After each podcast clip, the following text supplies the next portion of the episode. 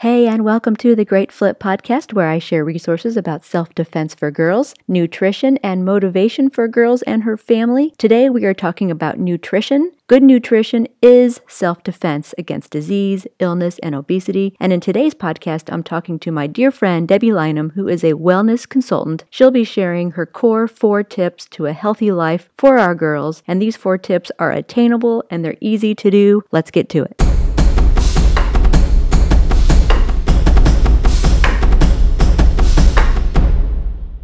Hey girls, and welcome to The Great Flip Podcast. I'm Coach Jody, and today we're going to be talking about nutrition, and I have a very good friend here today who is a wellness consultant, and I consider nutrition a very big part of the self-defense and life skills here at The Great Flip. If you're new to The Great Flip, it is online self-defense and life skills for girls. The main product, of course, is coming to thegreatflip.com, subscribing to videos, and getting to learn simple self-defense and Brazilian Jiu-Jitsu right there at home. Grab exercise mats and learn simple self-defense at home with your daughters. But the rest of the resources includes great nutrition tips and faith-based motivations. After this podcast, check it out at thegreatflip.com.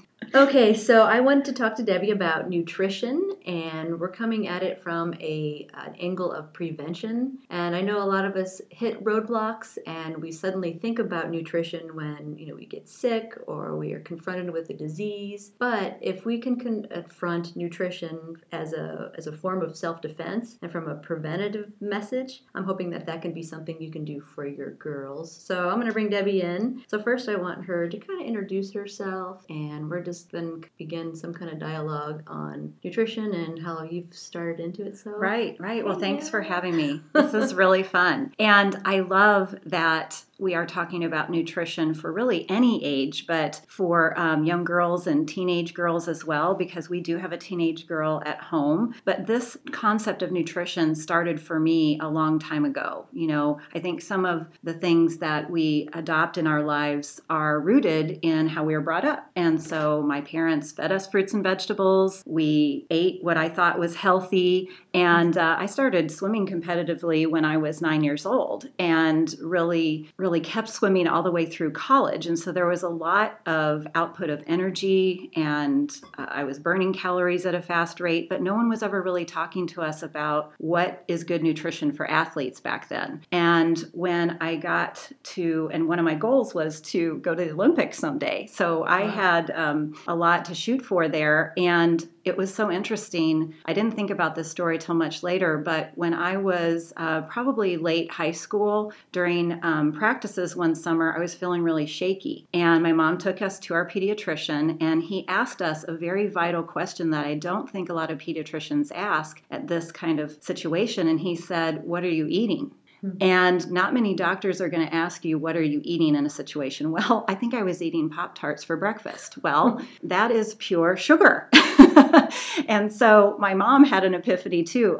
We need to revise our diet a little bit more. So that was my first kind of thought about food and how it fuels you for performance. And I'm coming at this whole topic too, not just from an athlete's perspective, but fueling for performance for anyone at any age. And so I went to college and swam there, and I was, the summer that I was training to qualify for the Olympic trials, I had tonsillitis. So they gave me antibiotics, and that would help for a while, and then it would flare up again. I was on and off antibiotics that whole summer, and eventually had to have a tonsillectomy, which they had to take lymph nodes. It was kind of a big mess at that point. Well, as you can imagine, I did not qualify for the Olympic trials, and at that point, going back to my sophomore year in college, I had lost probably 20 pounds, which as a swimmer, as a competitive athlete at that level, that is not something that you should be doing. And so I came back to school, and my friends and my teammates, my coach were like, "Oh, wow, you've lost a lot of weight." Well,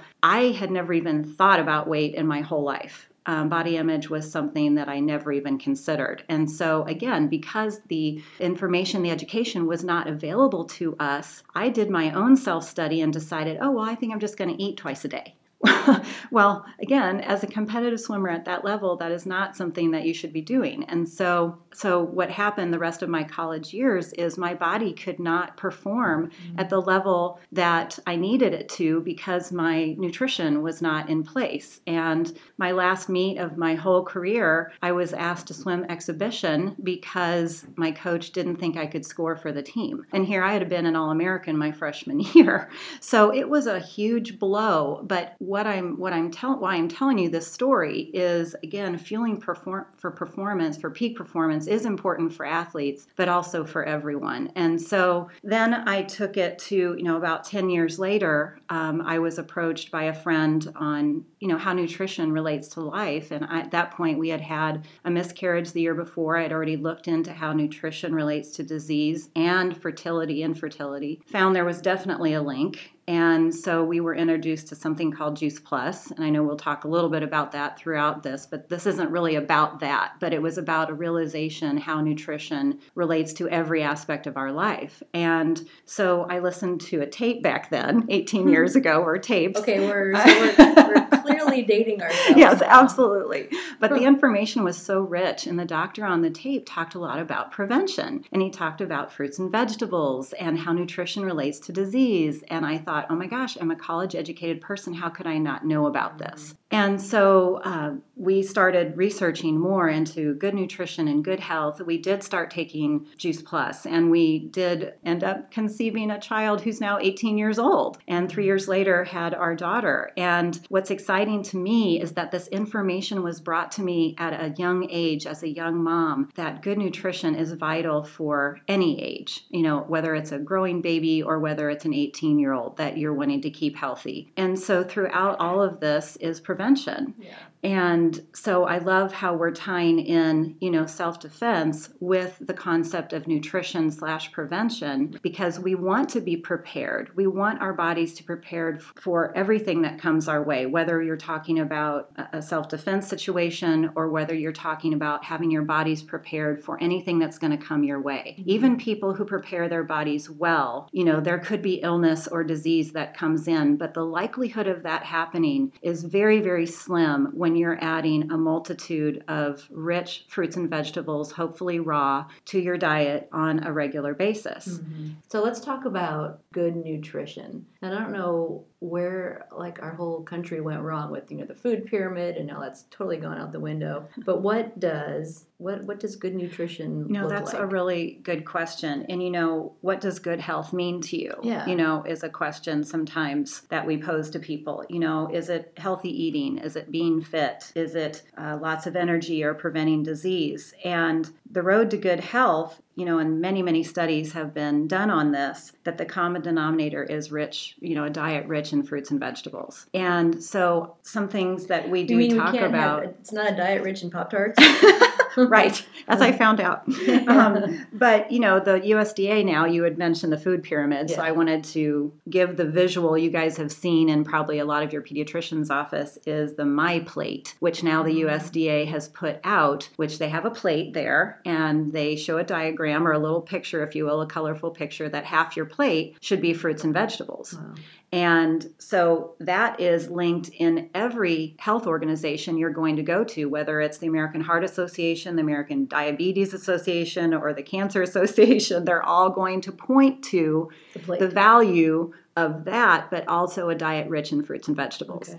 When you ask me the question about what is good nutrition, that's the first thing that pops into my head. That is not always seemingly so easy for people because A, they don't like them. B, they don't know how to prepare them. As I mentioned earlier, in my early years, my parents did prepare fruits and vegetables to me. I knew what they looked like. I knew how to prepare many of them. I've actually added many to my life, post 30-year-old person that when I first heard about all this good nutrition information I was mentioning to you. And so I have now even a wider variety of when I was a child because of the education that I've received, which is so exciting to me that I can pass that along to our kids as well. So we talk to people about the core four because it's not just about you're not just going to eat fruits and vegetables all day. Right. The recommendation is 7 to 13 fruits and vegetables in a variety every day. And the MyPlate that we were discussing, fruits and vegetables needs to be on your plate at every meal, actually, is what they're recommending.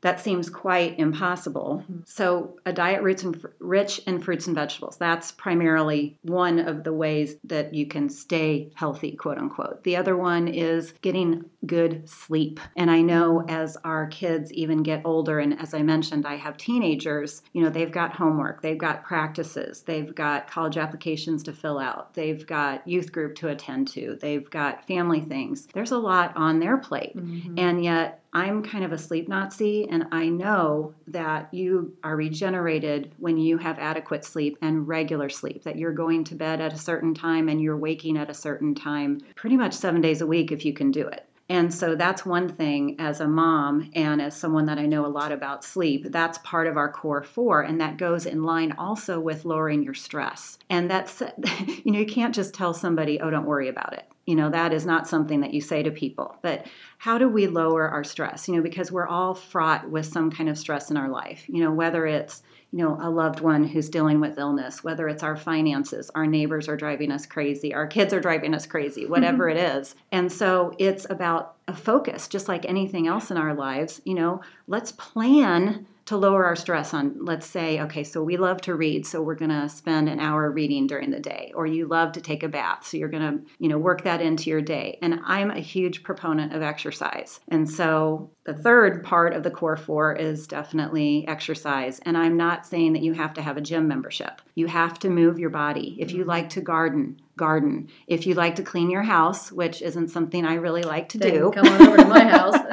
Then clean your house vigorously. You know, I would say take walks around the neighborhood. You can bundle up even in the height of winter and get a good workout by just walking. You know, I prefer, and I have been an athlete my whole life. As I mentioned, I was a competitive swimmer. Then I've moved into running. And so most of the days, I'm a member of our local YMCA. I absolutely love it. And I do classes there. So keeping on top of exercise is huge. And I know that there's a lot of recommendations out there, but what we say that we follow, you know, the fitness guidelines that are out there that adults should be getting 30 minutes of workout 5 days a week, and children, it should be 60 minutes. Mm-hmm. And some kids, that's not difficult at all. And some that's challenging because maybe they are more studious and they love to read or they're gamers. So, you know, that whole situation we won't get into right now, but it's a way that also it's a family thing. I think it's like ride your bike together on the weekends. I used to have a jogging stroller when my kids were younger. So I would put, that was the best baby gift I ever got is the jogging stroller. So we would, you know, my oldest would be on his little bike sometimes if he was that age with the training wheels, and then I would be in with our daughter with the jogging stroller around the neighborhood. I mean, we were always outside and doing something active. So I guess I can't say enough about fitness and how that works into not only, you know, all the physical benefits we get from that, but also lowering your stress, as I was mentioning earlier. And so the fourth one of the core four is drinking water, hydrating your body. And sometimes we get the question, well, how much water should I drink? There's a couple different ways you can measure that. One is half your body weight in ounces, if you like doing formulas.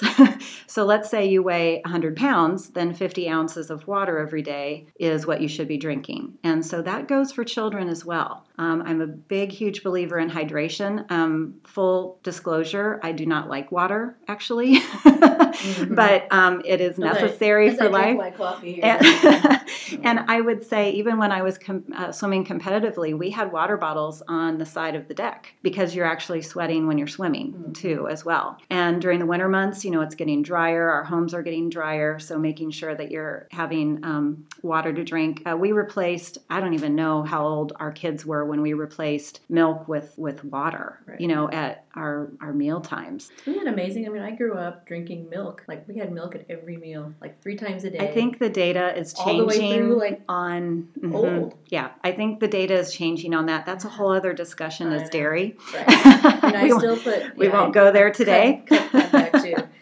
That's amazing. So yeah. The other thing I just wanted to say about hydration is if you're not into formulas, then just do it by the sight test. So if you have heavy yellowish color to your urine, then perhaps you need to add more water to your diet. If it's clear, then you're good. So those are some things that I've taught to people that if they're adults or if they're children. I have had the opportunity to educate children because I think kids are smart. Mm-hmm. And I believe that the younger that you get started with some of these concepts, the better. You know, those are really some good tools. Actually, I want to say those over again for myself because I'm taking notes. So fruits and vegetables, sleep, more sleep. My pediatrician would always lecture my daughters. They would ask how much sleep are you getting was part of the yearly examination. Right. Exercise, of course, I would say, hey, don't just exercise. Learn a life skill like self-defense and add that, make that part of your lifestyle. And drinking lots of water, which I definitely need to do. Those sound so easy. Oh, I can just eat more fruits and vegetables. I can sleep more, which we know that's hard to do. And exercise and drinking water.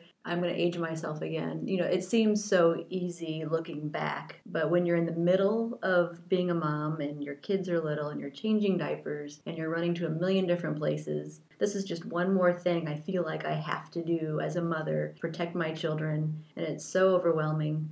Mm-hmm. I can do one simple thing. Maybe this week or this month, I'm going to work on just drinking more water. But what if I have an obstinate kid? And let's talk about nutrition. Let's talk about the food part. If they're picky eaters, we all, I think, have had a picky eater in our family. Oh, absolutely. I don't know what worked well for your picky eaters. Right.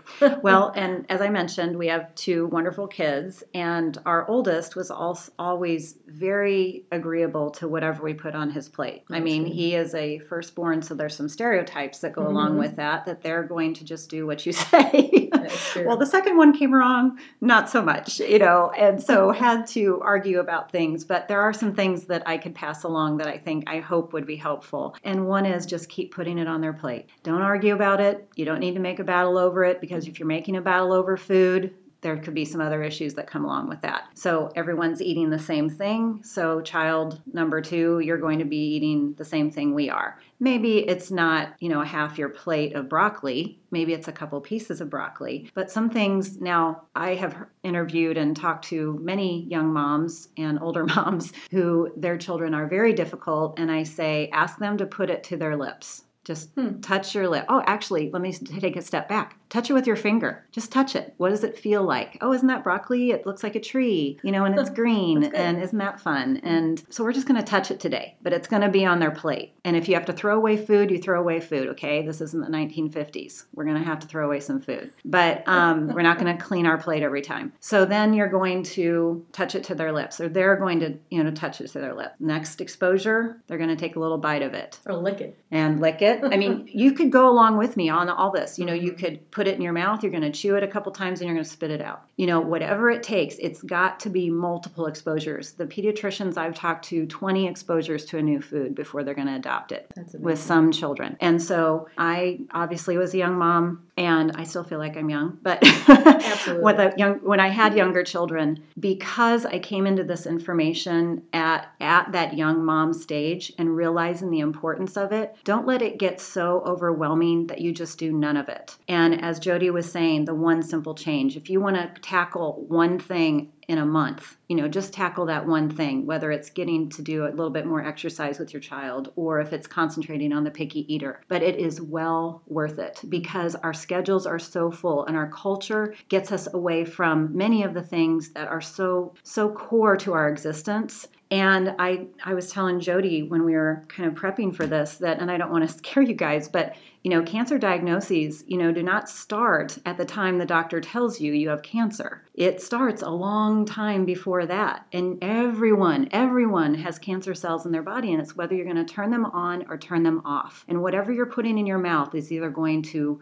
build you up or tear you down. And hey, I am not, I definitely eat tear me down foods every once in a while. It's that 80-20 rule, right? I am not a vegetarian. Our family is not perfect in what we eat. eat and drink, but I will say most of the time, that 80% of the time, that we are probably above average because I realize the importance. So if you're feeling overwhelmed, I would definitely talk to your closest nutritional counselor. Our pediatrician has gotten much better over the years with having a dietitian on board. Certainly I'd offer up my counsel as well as just been there, done that. But I think, so I kind of went off the topic a little bit, but I think I was dovetailing off what you're saying about being overwhelmed as a mom, and that can occur. I believe that, and I am sensitive to that, but I think this is such an important topic to stay on with your young children and especially your teenagers, because then they get a driver's license and guess what? They have some money in their pocket and you don't know where they're eating. Mm-hmm. But if you start planting those seeds for those good choices younger, and they know, like when the tear you down food,